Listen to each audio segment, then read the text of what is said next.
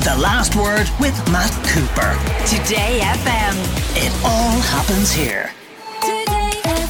We have two guests with us. Karl Deeter from Irish Mortgage Brokers, himself a landlord, has joined us in studio. We'll get to him in a moment. But first, Mary Conway, as chairperson of the Irish Property Owners Association, uh, what are you warning government today? Hi, Matt. Thanks for the invite to come on. Um, and I'm sorry to hear that some people have fallen foul of their landlords. For the most part, uh, landlords, like tenants, um, are have a good working relationship so I am sorry to hear that some people have been badly hit, landlords and tenants. Uh, what we're hoping for is, I think what's prompted this is the report last week that showed that um, 40% of residential property sales in uh, the last quarter were landlords leaving the market. And we're not a bit surprised about that because we've been saying this for quite some time and the government really haven't been hearing it. And we commissioned our own report from our own landlords in the springtime and at that stage, 57% of landlords in the rent pressure zones had planned to sell in the next two years. So that was before rising uh, mortgage and interest, uh, mortgage, mortgage, interest costs, maintenance costs, and um, before the eviction ban came in. So um, we're not surprised at the 40%. We think it happened then is because um, landlords we're hoping that the government would recognise it was a problem and would do something, and that really hasn't happened. So what we're looking at is that the um, there's overtaxation and overregulation in the uh, private rental system, and we're looking for an overhaul of both. I'll get to the taxation in a second, but what do you mean by overregulation? Isn't regulation necessary to temper the activities of the banned landlords and nothing for good landlords to worry about? Well, the Residential Tenancies Act was um, was created in 2004, and on the back of that, the Residential Tenancies Board was was set up. And I think there's been something like 156 changes in legislation since that time. So the rules are changing all the time. I'm a full-time landlord, I'm a full-time estate agent, and every time I go to write a new tenancy agreement or an RTB um, paperwork, I have to check the, the laws in case something has come back in that I'm not aware of and particularly our older landlords who've been in the market a very long time. When you meet them, they've meticulous paper records, but they can't get to grips with the online system.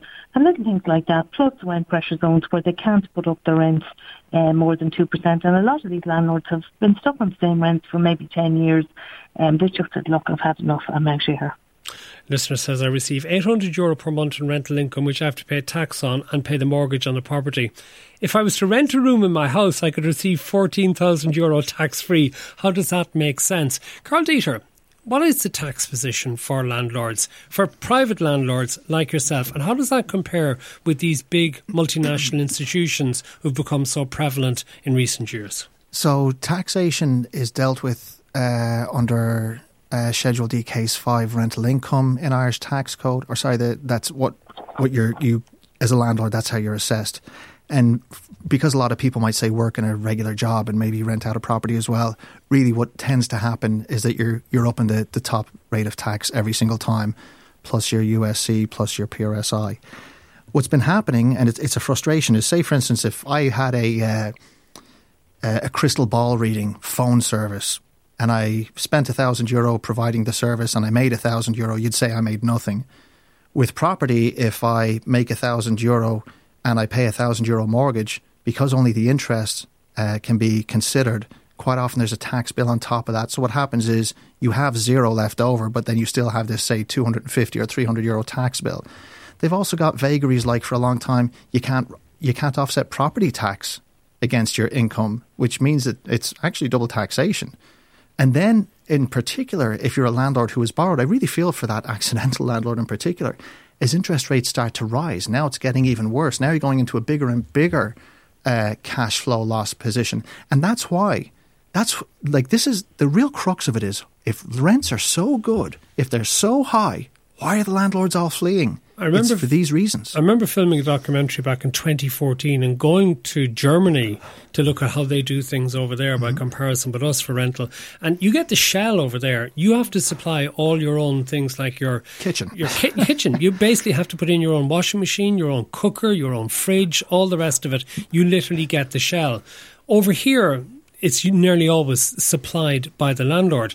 But is there tax relief allowed on the purchase of those items or on Oh, their yeah. maintenance. Of course there is. Yeah, I mean, the the, the rules are there's not like special anti-landlord rules, and I have to say I don't usually feel much in the way of empathy for landlords. You know, if you got into that business and you took a risk and it's not working in your favor, You knew the rules when you got into it. Well, yeah, but you can't complain about it when they leave either. You see, that's the trade-off. You can't say on one hand, "Oh, you know, too bad, landlord," and then be like, "This is disgraceful that they're all leaving the market." So the weird thing is, I, let's look at the other texter. There was another person said, I pay 110 a week. I've done that for the last eight years. Their landlord, if they leave that property, the next person can only pay something like, you know, 116 euro. It's 110 plus, sorry, it'd be uh, 4 euro 40 on top. So it'd be 115 euro, say. That's the maximum rent that it can go up to because the way they did rent controls in this country also broke the system. And that goes back to when Simon Coveney introduced those. They were meant to last for two years. That was one of the things that made me start to get out of the business that I, I really cherish. Are you still in it? Uh, yeah, yeah, but it's it, it's it's incredibly frustrating because I'm now at a position where I'm starting to lose money. If I sell the property, I might make some money, but instead I'm financing it every month.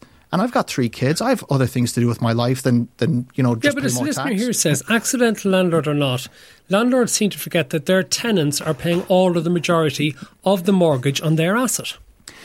Okay, but I, you know, look, if you if you pay for that asset, the landlord is paying tax over and above where the income meets the costs. In other words, they're on a losing streak and you don't have that money in pocket. Now, they're making a good point, that texter is, because eventually if you keep the property forever, you've got this big asset with zero debt on it, and that's worth something.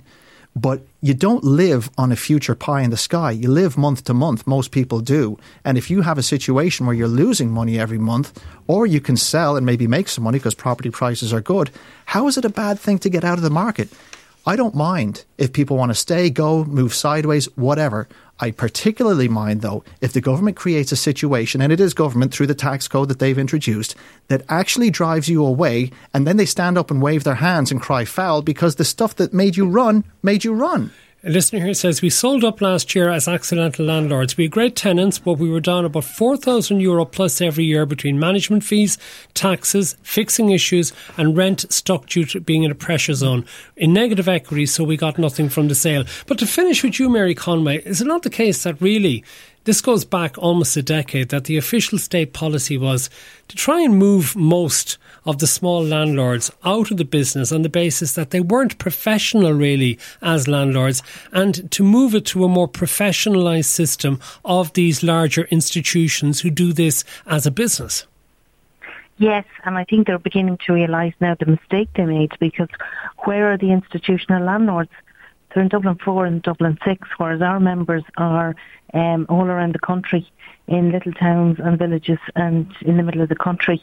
And they're half tenants, they're single people, they're on small incomes. The institutional landlords have the elite tenants in the elite parts of the cities. Um, so, you know, while they can slag off the, the private rental landlords and say, you know, they're uh, not professional, or the, the Irish Property Owners Association was set up to professionalise landlords and to give them education and to tell them how to do um, rent reviews and to do everything correctly. And um, the private rental system is needed. Okay, Mary Conway from the Irish Property Owners Association. Thank you. Here's another one who says, I've been a tenant myself and I also have one property. I pay 52% tax on the rent. I had a couple in the house not working. They left arrears and put rubbish in the attic and it cost me 10 grand to fix up and loss of rent. And I went on to a new council house in mean arrears. Landlords in some areas, not bad. Karl Deeter, what you say to that? I again, I have massive empathy. I used to own a property, and uh, I had to bring the tenant to the RTB, and it's a matter of court records. So I mean, anyone can look into this. And I was awarded ten thousand for the damage that they had done. Did you get the money? Man, that goes without saying. I got zero. But if it, like, I would sell that debt on for a euro if someone else could get it because it's never going to happen. But that's that's the kind of thing where I'm saying is that like we've created a system that makes landlords run away because we wanted to have these big professional landlords. Now we got what we wished for and we're even more unhappy. So let that be the lesson. Be careful what you wish for and be careful what you call good or bad because, in the light of day, when you see what the outcomes are, it can be a very different situation. Karl Deeter, thank you for joining us. One more one here. No excuse for bad landlords, however, no excuse for bad tenants either. I've experience of rent not being paid, damage to property, piling rubbish in garden, and not moving up by termination date. As a small landlord, I have left the market. It's not worth it. The last word with Matt Cooper. Today FM. It all happens here.